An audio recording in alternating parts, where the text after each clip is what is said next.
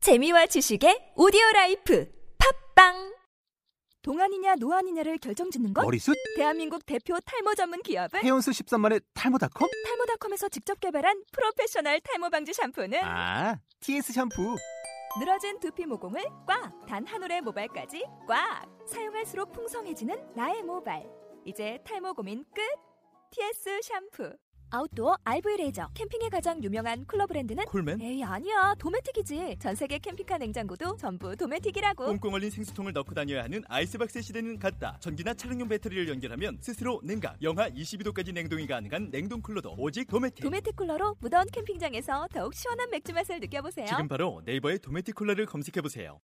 예, 한피디의 가랑하신 헬스인포입니다.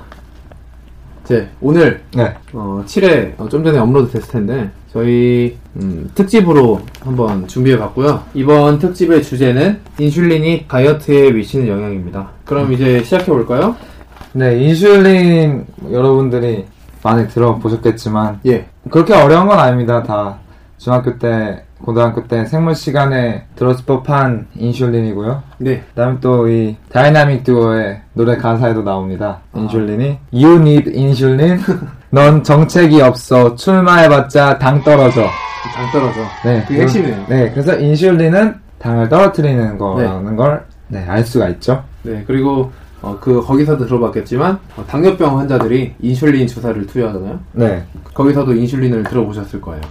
예, 그러면은 네, 음, 인슐린에 대해서 인슐린이 어떤 역할을 하는지 어, 한번 자세히 한번 알아봅시다. 예. 예, 인슐린은 어떤 역할을 하는 거죠?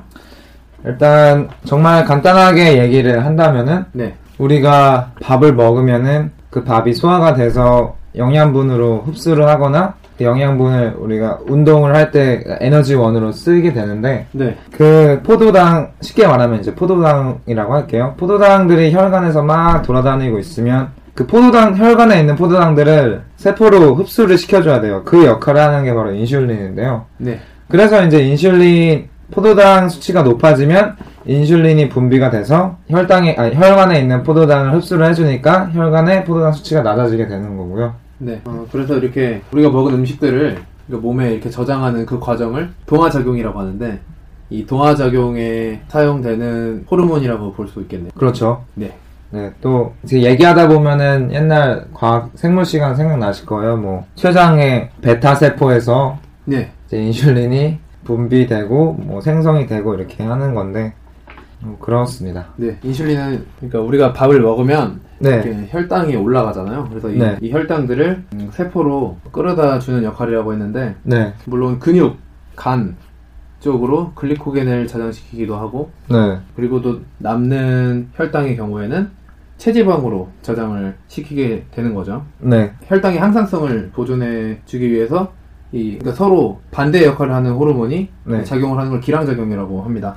아, 그러면은 인슐린의 반대 역할을 하는 호르몬이 있다는 말씀이시네요? 네. 네. 글루카곤 네, 맞죠? 맞습니다. 네, 글루카곤. 네, 그래서 음식을 섭취하게 되면 네, 이 부교감 신경이 작용하게 되고 그 때문에 인슐린이 분비가 되죠. 네, 그리고 혈당이 떨어지고 그이 혈당이 또 떨어지게 되면 교감신경이 또 작용하게 되고 이 때문에 항인슐린 그러니까 글루카곤이 분비하게 되면서 네. 다시 혈당이 올라가고 근데 또 부교감신경이 작용해서 그 혈당을 낮추고 이런 식인 거죠 그래서 이 혈당을 비슷한 수준으로 어, 유지를 시켜주는 게이 인슐린과 글루카곤의 역할이에요 그래서 이걸 네. 기량작용이라고 하는 거고 그래서 이제 기량작용이 예. 어떤 체내의 항상성 유지에 아주 중요한 역할을 한다고 말할 수 있겠네요. 네 맞습니다 그래서 뭐 뭐든지 항상 이 평정심을 유지하고 어떤 하나의 상태를 유지하는 게 좋은 건가 봐요. 네 허용되는 범위를 넘지 않는 게 신체에 무리가 안 가기 때문에 네, 이거를 유지해주는 그러니까 항상성을 유지해주는 게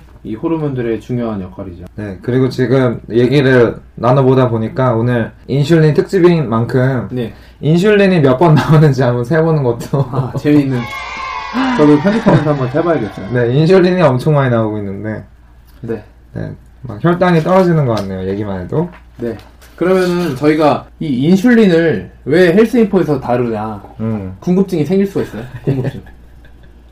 예, 저희가 또 준비한 이 개념 중에 인슐린 저항성 그리고 인슐린 민감성이라는 네, 예, 개념을 가지고 저희가 한번 준비해봤는데 네, 어, 인슐린 저항성 그리고 민감성은 서로 반대되는 개념입니다. 이 인슐린 민감성은 인슐린 감수성이라고도 말을 하고요. 네, 어, 한마디로 말하면 인슐린 저항성은 안 좋은 거고 네. 민감성은 좋은 거예요. 한 쉽게 열 마디, 표현하면- 열 마디 되는 것 같은데요? 아 그래요? 네. 열 마디로 말하자면 이렇게 된다는 거예요. 아, 네, 네. 그래서 인슐린 저항성. 자, 이게 한, 한 번 딱 듣기로는 이게 무슨 말인가 잘 납득이 안 되거든요. 그래서 네. 이렇게 한번 생각하시면 좋을 것 같아요. 저항. 그러니까 인슐린에 대해서 저항하는 성질이 인슐린 저항성이고요. 네.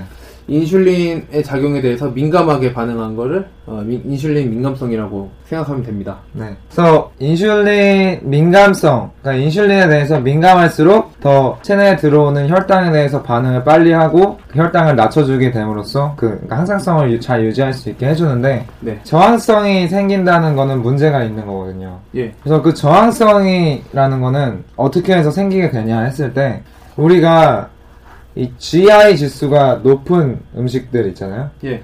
GI 지수가 높다는 것은 내가 어떤 음식을 먹었을 때 그 음식이 빠르게 그 혈당 수치를 높이는 그런 음식을 GI 지수라고 합니다. 그래서 급격하게 혈액 내 혈당 수치를 높이게 되면은 급격하게 인슐린의 양이 많이 필요로 하는 거죠.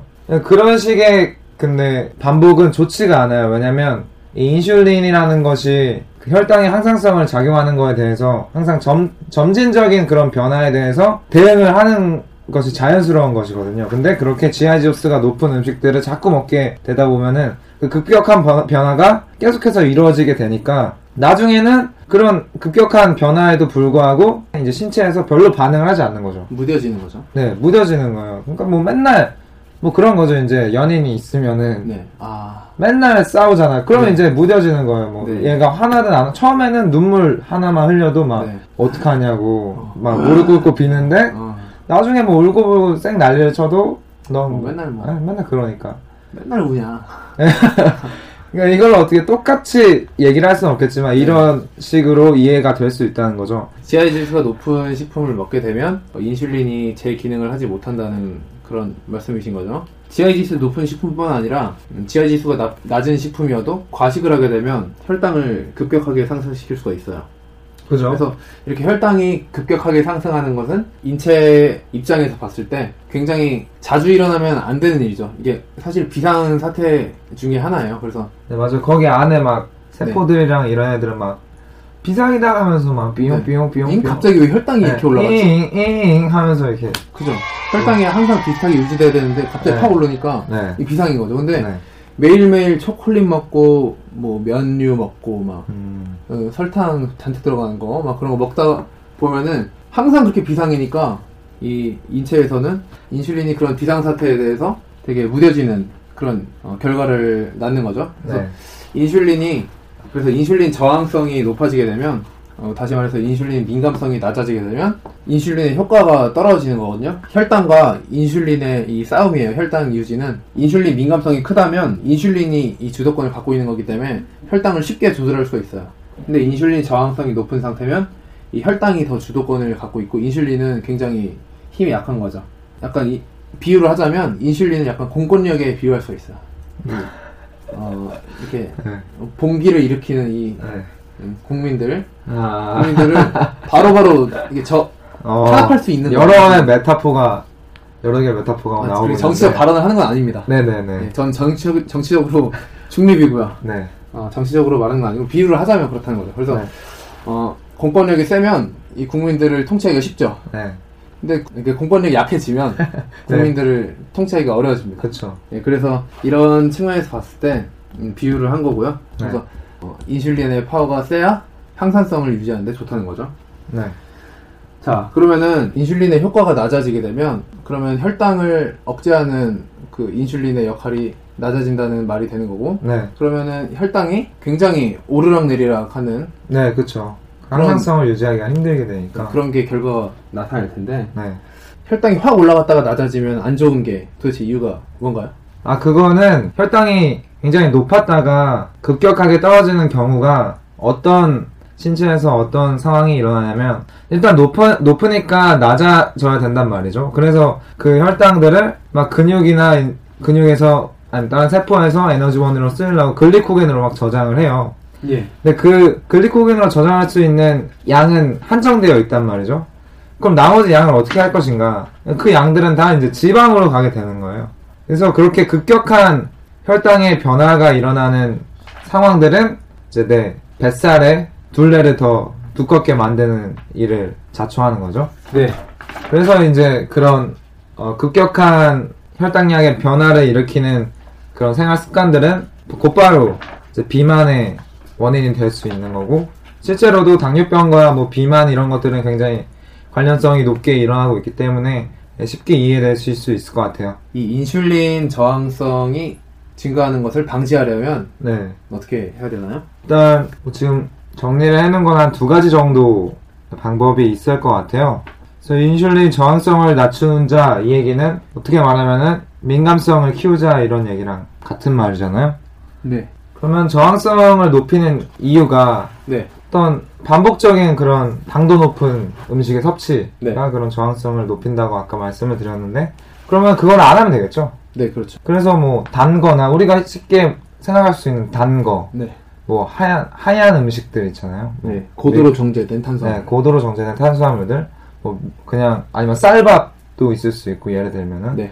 흰 밀가루 음식들이 있을 수 있고 네. 설탕. 뭐 설탕이 있을 수 있고 네. 방금 말했던 그 식품들이 GI 지수가 높은 식품들인데 네. 그것들을 피해서 섭취를 하게 되니까 이제 급격하게 혈당이 올라갈 일이 생기지가 않고 그렇게 되면 저항성이 낮아지면서 민감성이 더 높아지게 되겠죠. 네. 그리고 이 인슐린만 혈당을 감소시킬 수 있는 게 아니에요. 그래서 운동 이게 식후에 가볍게 산책을 하면 네, 이 운동량이 있- 있으니까 이 혈당을 사용할 수 있게 되는 거죠. 그래서 인슐린이 낮춰줘야 되는 혈당의 일부를 이 음. 운동량으로 분담을 하는 거야. 그래서 네. 인슐린을 아주 많이 분비하지 않아도 그 혈당을 낮출 수 있게 되는 거죠. 그래서 밥 먹고 나서 가볍게 이렇게 걸으면은 네, 어, 소화된다 이렇게 말하는 게 음, 그런 의미인 거죠. 그리고 밥 먹고 나서 가볍게 이렇게 걸어준다거나 네, 가볍게 뭐 스트레칭을 해주고, 해준다거나 하면 식곤증이 훨씬 덜 오는 거를 경험해 보셨을 텐데 네, 그건 왜 그런가? 저 항상 그 네. 식곤증 때문에 고생을 고생하죠. 하거든요. 예. 식곤증, 뭐 충곤증, 아무튼 네. 잠에 관련된 거에 대해서 고생을 많이 하는데, 네. 또 그럴 때도 식곤증이 오고 예, 예, 이 학창 시절을 생각해보면 점심시간에 밖에 나가서 운동을 막 하고 들어오면 또 졸리잖아요.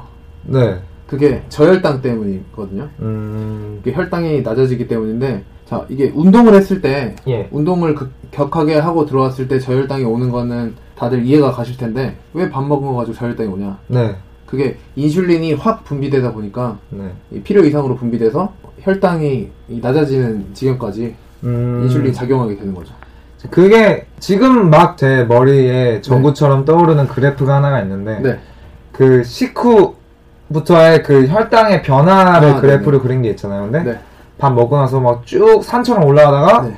쭉 떨어져서 원래 있던 그 수치보다 더 떨어지게 네, 그 부분이 바로 이 식곤증을 포인트죠. 네. 일으키게 하는 그거구나. 네, 음, 네. 그래서 포도 주스를 이 웨이트 트레이닝 하는 사람들이 많이 먹잖아요. 예. 이 단당류. 네. 그래서 운동 끝나고 또 먹고 운동 전에도 먹고 이렇게 하는데 사실 운동 전에 먹는 거는 좀 추천을 어, 안 하는 분들이 꽤 있어요. 네. 그 이유가 그러니까 단당류를 섭취해서 급격하게 이 혈당을 높이게 되면 네. 인슐린이 과다 분비돼서 결국 운동하고 있는 도중에는 저혈당이 온다는 거죠. 아, 오히려.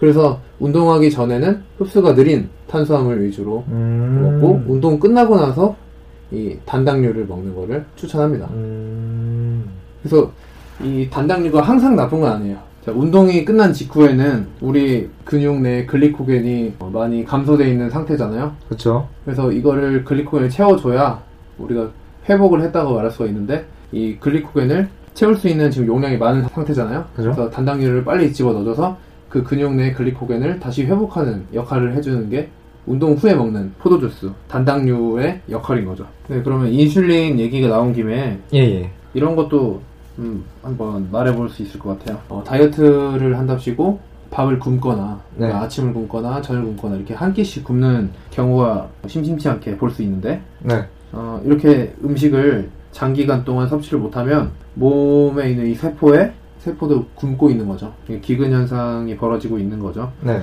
이 우리 몸에서는 이럴 때 혈당이 지금 낮아지고 있는 상태이기 때문에 네. 항상성을 유지하기 위해서 항인슐린 호르몬들을 분비해요. 대표적으로 글루카곤이나 아니면은 스트레스성 호르몬인 코티졸 그리고 뭐 갑상선 호르몬 아드레날린 이런 것들을 분비하고 해서 네. 몸에 글리코겐으로 저장돼 있는 그이 저장된 에너지들을 당으로 꺼내서 사용을 하게 되죠. 네. 음, 분비되지 않아도 되는 인슐린이 억지로 음. 그 분비가 되는 겁니다. 이거는 또 인슐린의 어, 민감성을 떨어뜨리는 결과를 음. 가져오겠죠. 네. 어, 아까도 말씀드렸듯이 GI 지수가 낮은 식품을 꾸준하게 어, 하루에 식사를 할 때마다 그런 음식들을 네, 식사를 할 때마다 그런 음식들을 설치, 섭취해주고 그리고 식사 횟수를 늘리라는 그런 말을 하잖아요. 음. 다이어트를 할 때 식사 횟수를 늘려라. 이것도 꾸준하게 탄수화물을 체내에 넣어줘야 예. 어, 인슐린의 민감성을 키울 수가 있는 거죠. 그런 의미에서 음. 어, 말을 하는 겁니다. 인슐린 저항성이 높아지면 쉽게 말해서 살이 찌는 체질이 되는 거예요. 그래서 그렇죠. 예. 어, 다이어트를 멈추는 순간 칼로리를 예전과 같은 칼로리로 다시 돌아가는 순간 요요가 오는 게 어찌 보면 인슐린의 저항성 때문인 거죠. 음. 그래서 민감성을 계속 키우면서 다이어트를 해야 요요가 오지 않고 좋은 건강을 유지할 수가 있는 겁니다. 그래서 저희가 예전에 얘기했던 체질에 대해서 차- 살짝 얘기를 했던 것 같은데 네, 그런 것들이 이런 인슐린의 좀 힌트를 얻을 수 있겠네요. 네, 음, 이제 얘기를 하다 보면은 네, 결국에는 적당히가 네. 중요하구나 이런 생각이 좀 많이 드는데 네, 결국에는 다 적당히로 결과가 가네요. 네 어떤 네. 얘기를 하든 간에 뭐 적당히, 뭐 휴식도 적당히, 뭐 먹는 것도 적당히, 근데 그게 이제 뭐 혈당도 적당히. 그죠.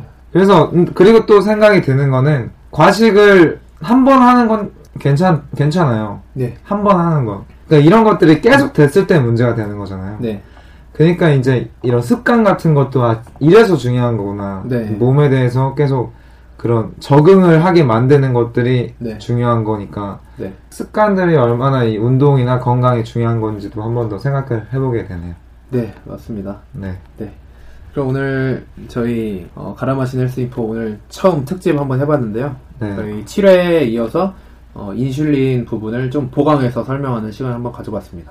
네. 그리고 이제 진행을 하면서 느끼는 거는 물론 헬스 인포 해서 뭐 갈아 헬스 정보들을 갈아 마신다 이런 식으로 나왔는데 이런 운동 생리학 쪽 거- 거창하게 말하면 이쪽에 좀 정보들을 다루는 것도 저희 또 이제 흥미가 있고 네, 이런 거에 대해서 좀 다루는 매체나 이런 것들도 많이 없는 것 같아서 네, 이쪽으로도 앞으로도 많이 음, 다루면 좋을 것 같다는 생각이 좀 들어요. 네, 알겠습니다. 예. 그럼 오늘 준비한 수사 여기서 마쳐보도록 하고요. 다음 8회에서 뵙겠습니다. 감사합니다. 네, 그동안 안녕히 계세요. 예.